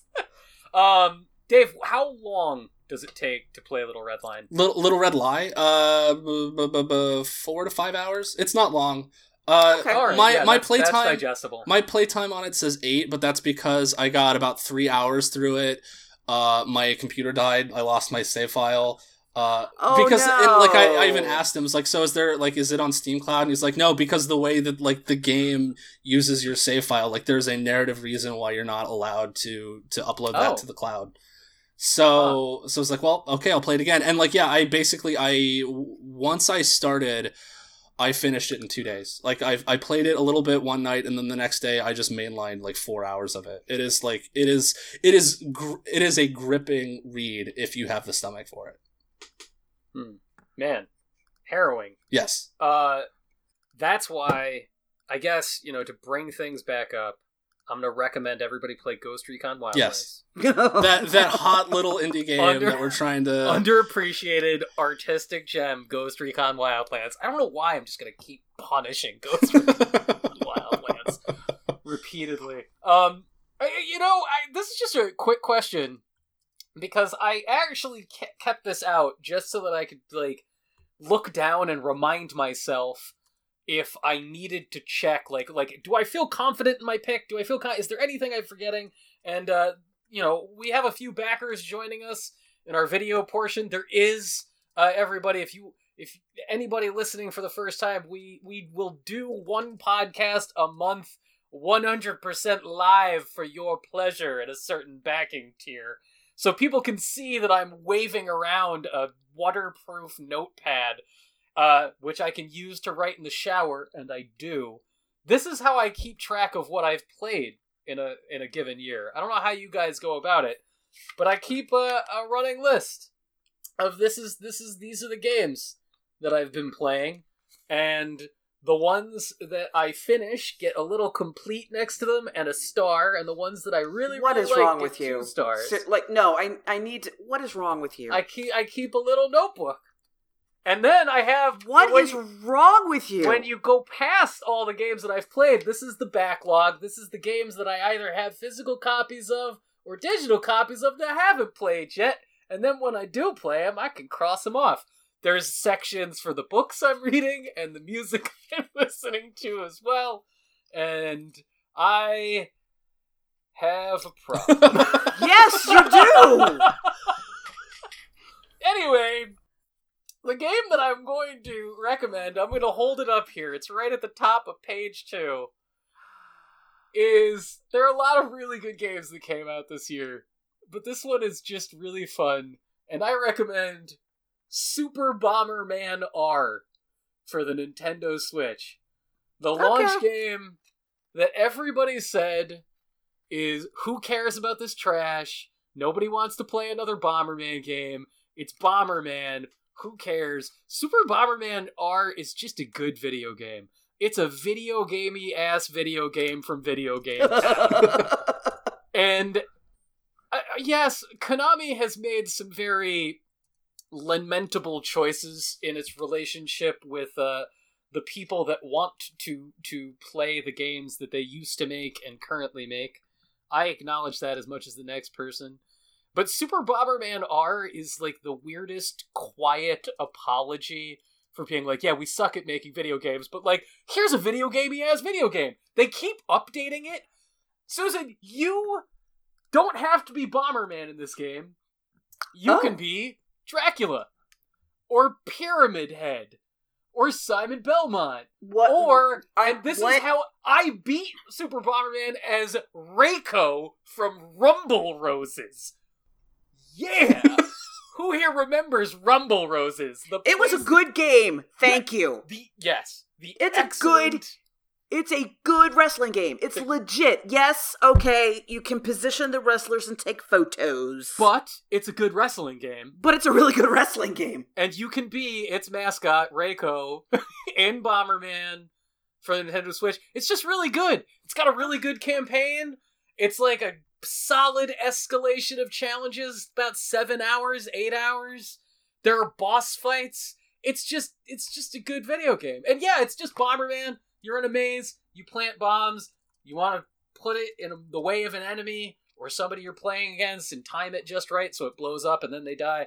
It's pretty much the exact same premise that it's been for 30 years. But man, it's just really good. It's just excellent. And I know that there are like a hundred thousand really good Switch games, but you could you could do worse. So- you could be Pyramid Head. You could be a little cute Pyramid Head. I love that. Little chibi period pyramid head, I'm in. Chibi Pyramid Head. I don't need much more than that, Yeah. honestly. Let's I mean It's also like weird. One of those moments where you're like, why did they spend as much money on this as they did? Uh, because there are like fully voiced cutscenes where it's like all the bot like there's like a story now, and like all the little bomber people are like siblings, and they live in. The, it's the weirdest Dreamcast game to come out in 2017. That's what it feels like the entire time. Uh, I love it. I love it. so yeah, if you have played Little Red Little Red Lie, and you're like, why do I live? Live for Super Bomberman R. Live There for you go. Super Mario R. Play this game. Uh, everybody, that brings us to the end of our Game of the Year show. Uh, six games that we highly recommend everybody play. Uh, typically, this is where we transition out, and we're going to go into the backer only section, but it's Christmas. And we love every single person that has backed us at all. Uh, and we want to pass their pleasure on to you. So you, everybody who's listening to this on iTunes or sent to it by a friend, you're going to get to hear this backer portion as well. Before we get to that, Dave, would you please thank the wonderful people who have done these things for us? Uh, yes. Uh, one moment, please. Va- vamp for a little bit because I had it and it went away. Uh, Vamping, vamping, Uh, vamping, vamping, talking, vamping, talking, vamping, okay. vamping, vamping, talking. uh, patrons. I had the list. I had the list. I had the list. I'm trying to think of other other other moments in Nier Automata that would just make Susan seethe. Oh God, can we not? Collective Can we not? They Can say we Jean I- Here's what I would like. No, no, no. Here's what I want for New Year's. I would like in the new year for us to get through one episode in which you and or Dave Roberts do not attempt to just send my blood pressure through the roof. That's all I want. Just one. Just give me this one. One. All right, let me make you a deal. Oh You can God. have that. yeah. You can have that, or we can start a MoveOn.org petition to have Blackthorne ported to PlayStation. Oh 4 my tomorrow. God. Let's I, shut. I have the list. have the Bli- the Blizzard Entertainment. I, I, I fucking hate you so much. Flames on the side of my face. God. Just such a horrible person. I think that game's dope. I'm just saying. God. You know what I'm gonna do one of these days? I swear to Christ, I'm gonna make you get a blackthorne tattoo. Oh my god! I'm gonna just do it. like, I'm gonna get you PAX. liquored up, and I'm gonna drag you into the tattoo parlor. Yeah, that's where we're headed. Dave, Yeah. Yep. who made who made this? Who happen? makes this happen? Uh, you make this happen, uh, wonderful listeners. Um, this is a special shout out to anyone who donates to our Patreon, uh, patreon.com slash continue podcast, the $10 and above tier. Uh, special shout outs to Mirko Orico Terreno, John, Ryan Brady, Peter, Ryan Mance, Logan Pauly, Ludwig Kietzmann, Stormshot, Double Taco, Gluttony One of Seven, Francisco Arias Guimaraes, Kaylin Houston, Axel Olsen Mangholt, Tyler Nilsson, Shane Nilsson, Fasi Sayan, Yodel, Jake Christos, Chris Cook, Skip Dippity, Tim Chesson, Jose Bullet Bobom Cordova, Daniel Squire, Tom, Derek Sanskrit, Nick Grugan, and Blissfully Ignorant. Thank you all so very, uh, th- all of you really, but um, Yeah. thank you Yeah. so much. Thank you, thank for you your to the freaking world. patronage. Um, yeah, we say this. We say this uh, on pretty much every episode. We we would do this anyway, uh, just with each other, and the fact that people want to hear it at all honors us, and the fact that you want to pay money for it is I, amazing. I don't get it. Honestly, I But don't. you know what? It, I Um, don't want to run ads on this thing, so this keeps it Yeah. ad free. Yeah, well, that's This- true, too. That Yeah. keeps us from doing it, and uh, if if you don't you don't need is to, this- know about freaking mattresses or lunchbox or whatever the latest podcast Hey, ad can I? ever. I just gonna. I, I don't want to offend anybody who's listening to this, but Blue Apron sucks. It's bad. Blue But Apron does Everything suck. has vinegar. sucks. Everything's pickled in vinegar. It sucks and bad. It's not just that. Okay, can it's- I? Okay, Oh, I'm God. gonna give an unsolicited shout out. I use uh, a meal service called Terra's Kitchen. Okay. T E R R A apostrophe S Kitchen. Uh, every single recipe I have made has been delicious. oh, nice. Super fresh ingredients and actual adult human sized portions. Oh, nice. Nice. I'll have Nice. to look that up. Good. Yeah. Highly, highly Yes. recommended. Also, uh, they reuse. They, what they they ship you a little basically refrigerator, Oh, A- and you take out all your components, and then it ships back to Oh, that's them. awesome. And they That's reuse so good. that's that's my big problem with Blue Apron. Blue Apron Yep. just this bullshit. They just They're hand you a bunch of "Oh, trash." we're ecologically sound, Yeah. and like Motherfucker, you just sent me a plastic container for a single egg. Yeah. You are burning the earth to the ground, you scumbag! Says the guy who just keeps billions of consoles plugged in all the day. Um, if anybody thinks that this show is a thing that they want to continue seeing, uh, we are trying to reach a $750 a month goal to make this a weekly program. So you get to hear us curse out Blue Apron and Ghost Recon Wildlands with increasing regularity. Is there Uh, such a thing as you go- reverse advertising? Because I think we Yes, d- we're doing it right Okay. now. Just let it happen. Uh, Patreon.com slash continue podcast is where you can go to back that. And uh, if you just want to hear the show, go to continuepod.com and twitter.com slash continuepod, twitch.tv slash continuepodcast, and facebook.com slash continuepod, which we never update ever. no. Don't do it. We're horrible people. We're terrible. Horrible people. We're just honestly save your money. Just, don't just don't even. Just don't even. All right, we're gonna lightning round this thing. Uh, right. Here, are- here are the video games we've actually been playing, and we've already talked about this game on this show. Dave Roberts dived into it. I finally got around to it, so I just want to talk about it for like a quick hot second. I played through and finished Uncharted: The Lost Legacy this weekend. Oh, I have that. I got it. Uh, I- I got it on sale, twenty bucks. Is it good? I'm so excited for you to play it, Susan. Number one, it is the best It Uncharted is. game. I'm saying it. Really? Yeah, best All right, Uncharted game. okay, Uh, okay. Out of out of all five or six, I guess we can count Golden Abyss. No, we That's can't. video game that people made. Um, don't do it. It's I- not good. I- I- no, yeah, yeah, it's mm, great. Mm. But here, here is my one thing, and Dave unfortunately got like uh, the running commentary of my wine-soaked beratement of this game as I was doing it. Is like I I would kill for Uncharted to be the exact same game it is already, but there were only like five shootouts for the entire game. Oh snap! like uh, uh, god every single time they're like uh-oh there's more of them in here i'm like oh god why are you as bored as i am stop doing this with your stupid guns it's boring they don't even work like guns. I am here to jump over shit and hear people be pithy. That is what i'm here for. I want to see things that are beautiful i want to climb a mountain and I want to see people be brilliant and charming and rad. I have plenty of games with guns, and if it was just like add in some tension, I love that they're like, here is the amazing car chase, here is the death defying feat, here's the dumb pew pew pew gun. Oh boy, fight another game." stealth section where you have to uh, take out a bunch of guards in the grass.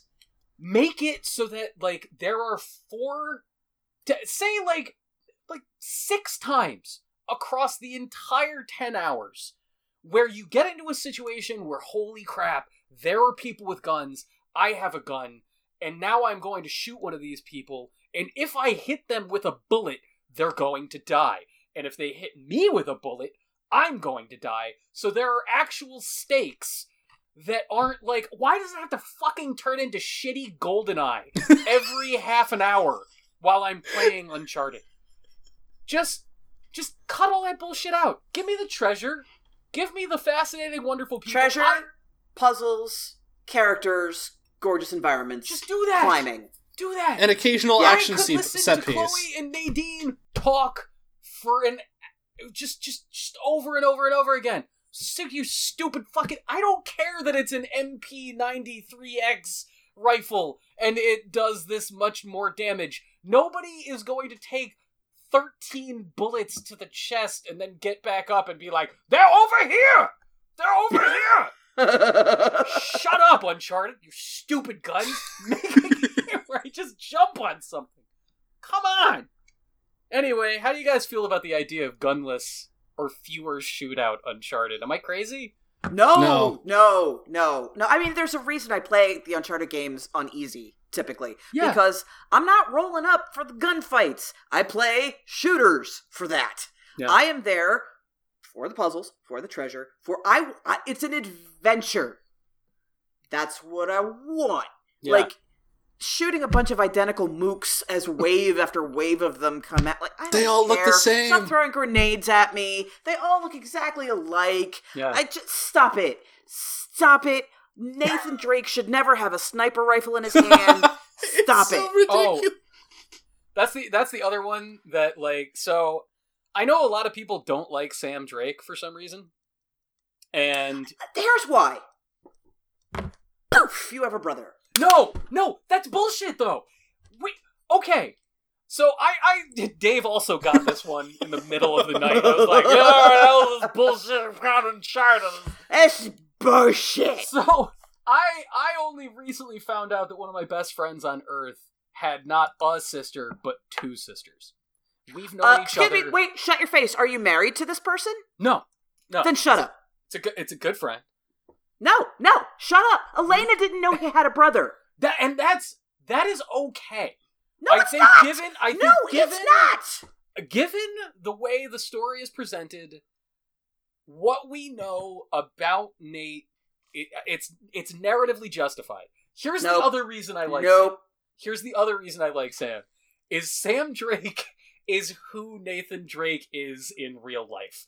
When you meet a guy who goes into war zones and sneaks in to like grave sites to get the treasure and uses a gun to get it, he's not a charming rogue with five o'clock shadow. He's kind of a fucking dirtbag who thinks he's funny but isn't really. Like Sam Drake is like I I can almost hear the writers being like, "Hey, what if Nathan Drake was like a guy you actually had to talk to at a bar? Who would he be?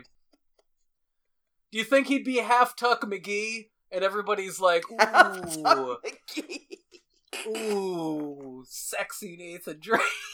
no, it'd be like he's got Yes. he's So got what's the your same widow's peak that I have. He's kind of just a dirtbag. Oh my god, you guys are terrible.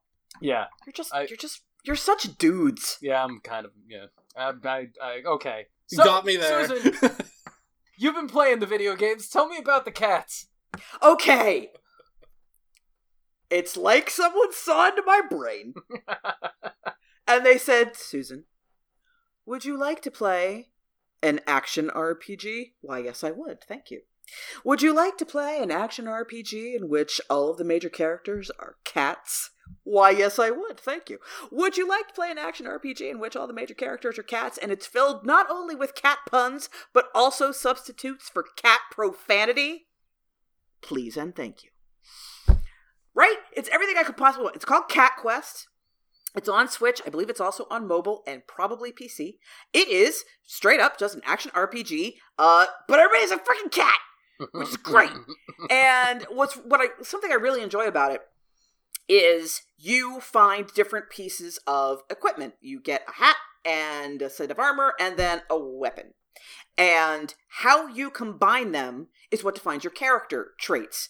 If you want to be straight up, run up and hit things on the head, then you're probably going to wear the knight's armor or something. If you want to be more magic based, you're probably going to go with like the magician's robes. If you want a little bit of everything, you mix it and match it. There's one set of armor that's just cardboard boxes yes, yes, because yes. it's a cat. And it, it has such a wonderful sense of humor. It's really good looking. It feels really good to play. There's a bunch of hidden stuff to find, lots of secrets. Is it Zelda y like the action? It- yeah, totally. It's totally Zelda. Like walk up to something, whack, whack, whack, whack, whack. and they move in different patterns and stuff like that. Uh, it it's just delightful. It's just absolutely wonderful, and I think it's like seven bucks. Yeah, it's it's very affordable. Uh, did you finish it? Did you beat it? Oh yes, oh yes. And then I sat there and went, oh, there's no more. Total clock? How long was it? I want to say it's about twelve to fifteen hours long. Oh wow! So it is. It's full length. This is Yeah, like a no, it's- full length game. It is a legit game. It Yeah. is like you go in, like I went in, I'm like, whatever, fuck it, it's a cat. I'm in, and it was really, uh, I was browsing uh Switch games, and it was really highly rated, and it was right at the top. And I'm like, well, okay, and it's only seven dollars. I'll try it. It is a genuinely well crafted game. Man. Like even if you're not if you're not rolling up for the cats, uh it's a it's a really good fun action RPG. The Uh, enemies are interesting. Uh, the design of everything is great. it's bumming me out because so the the eShop uh on Switch has a a wish list. Like you can add things, be like, "Oh, I'll get these later," and the the good games are coming out on Switch so quickly. You know what's coming out this week on Switch? Enter the Gungeon. Never Yep. stops. Ooh. Yeah, Enter the Gungeon comes out on Switch this week. Uh, Never Stop Sneaking, which is the the next game by the guy who made Dust and Elysian Tail. An Uh, Oh, a, which is it is a top Okay. it is a top down roguelike that looks like the original PlayStation Metal Gear Solid and all of the characters are like it is just 100% a send up of the PlayStation Metal Gear Solid with the 3D poly like PlayStation 1 polygons and like the the bad guys like Doc was it like evil vice president or something I forget Yeah, no, there's a there is a character in this game named Vice President. that's it yes vice president helicopter the, the secret about the secret about Vice President Helicopter is that Vice President Helicopter is a helicopter. Yes. Uh, so that's coming out, and then uh, Square Enix is re-releasing uh, or releasing for the first time in America Romancing Saga 2, uh, lost Yeah. Japanese SNES Uh, Classic on Switch this week. On top of Huh. everything, there's too many good games. Yeah, on top of Floor Kids, on top of Battle Chef Brigade, on top of Cat Cats. Oh, Battle Chef Brigade is so good. It's just so It's so effing good. damn stupid games on that thing. And that's in addition to like the really kick-ass old like arcade shooters that just keep coming out. There's an amazing mid 90s arcade shooter called Gunbird that I is one of those things that I every week am like, am I going to spend $60 on the Saturn version of Gunbird finally? No, I have to be an adult and buy groceries. now It's just on Switch where I would play it even more anyway. Oh god damn it. Uh so You- and I've already bought it. The real problem with the Nintendo Switch is uh, Dave was gonna talk about this game for everybody, but I just found out that on December first, Nintendo released an RPG called Xenoblade Chronicles Two, but it got recalled. All of the digital copies have been taken. They've been revoked. I can't play it anymore. We have to send your the butt cart- home. If your Switch is connected to the internet, your cartridge won't work. You have to send it back because it's been delayed until 2018. Uh, which is awesome for me because now I don't have to acquiesce Anthony. to a bet. Anthony, Wait. Anthony, has. Anthony, Yeah? that didn't Yeah. happen. Oh, The Oh. game's out now. son of I've been playing it. a- sucks. So, Damn it. Anthony, guys, guys, I have tacos waiting for me, so Yeah, let's do the lightning. we need to round. move this Yeah. along. Lightning So, uh, uh, out of uh, on a scale of one to anime, how anime do you like your games? I like them pretty Oh, goddamn Jesus. anime. Okay, Oh, yeah. so yeah, it is. It is the most anime. Your sword is also a woman. Uh, there are the most RPG battle systems. Never mind. That's the sign I put at the edge of the woods to keep Susan out. Your sword is also a Your woman. Your sword is also a woman. Nope, I'm Um, out. the I'm first, the first five minutes of the game, I listened to the English voice acting, went nope, and immediately switched it to Japanese. Uh, it's it is it is a mindless thing that I like playing. There are the most RPG battle systems in this game. None of them feel particularly deep. There are just a lot of them.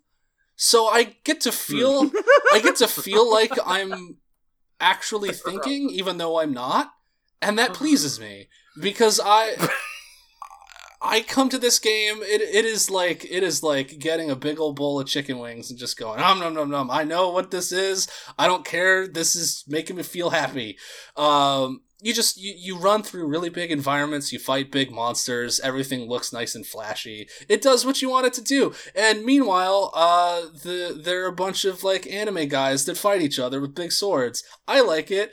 Thumbs up. That's all I have to say about Xenoblade Chronicles 2. If you look at it, you know exactly what it is, and you know whether you want it or not. All right. Yeah. Dave, that's the first time anybody has ever said anything about this game that makes me want to play it. Right there. There, there was I a finally, I'm finally sold. there was a there was Not a like people are like, oh, the world's so big and the music is amazing. No, and, fuck all that. It's It's- like it such is- great co- you get to turn your brain off and just beat up monsters. And even Oh, though you man. think that you, Awesome. I respect You th- that. you I th- do. I respect that. That's why I play Yeah. Destiny. Yeah. uh, it's it's like I'm all the Destiny, in. except I don't have to deal with anyone. Uh, but like, it's And I respect There's that. a uh, a video that Tim Rogers on Kotaku did. He basically called it it's a Super Nintendo game for the in the 21st century. And that's what it is. It is someone took a Super Nintendo game and went, "What if we made that with like graphics?" And that's that's it. And there's anime people and they do anime stuff and uh you like it's it is a really cool world. Like all of the the clouds are like the ocean and if you jump into the sky, you're actually like swimming in the clouds. It's real weird, but it looks cool. Are these the lyrics of the anime theme song that goes with it? Yes. Is this Swimming the in the clouds like the ocean. Something no, yeah, it's sweet. it's like inexplicably 180 BPM for some reason. Uh, no, it's like you you know what it is. If you if you like anime bullshit and want to think that your game is smarter than it actually is, play it. If you don't like that stuff, then you could just walk on by while I hang out with my sword lady. Tight. I'm I'm 100% in now. I'm doing. it. Yeah. Uh, uh, everybody, thank you so much for for listening uh, to the Continue podcast. Uh, again, if you want to find us on the internet, go back a few Go minutes. go play Million Onion Hotel. Oh, Million Onion Hotel. The other one I've been playing lately is Moe Chronicles. Oh, If you've no. never heard Oh that, No. my god! No. Go ahead and Google No. it. No. Google it at work. End That's, No. my, this. that's my record. Okay, goodbye everybody. Thank you so much for playing. We love At you. Dave all. Roberts, at Susan Arendt, at H on Agnello, at Continue Pod, Continue or Patreon.com slash Continue Podcast. That's all the stuff you need to know. Follow that. Happy holidays, yes. We'll see you next year, folks. Happy holidays, everybody. Thank you so much. We love you. Bye bye. Go eat tacos.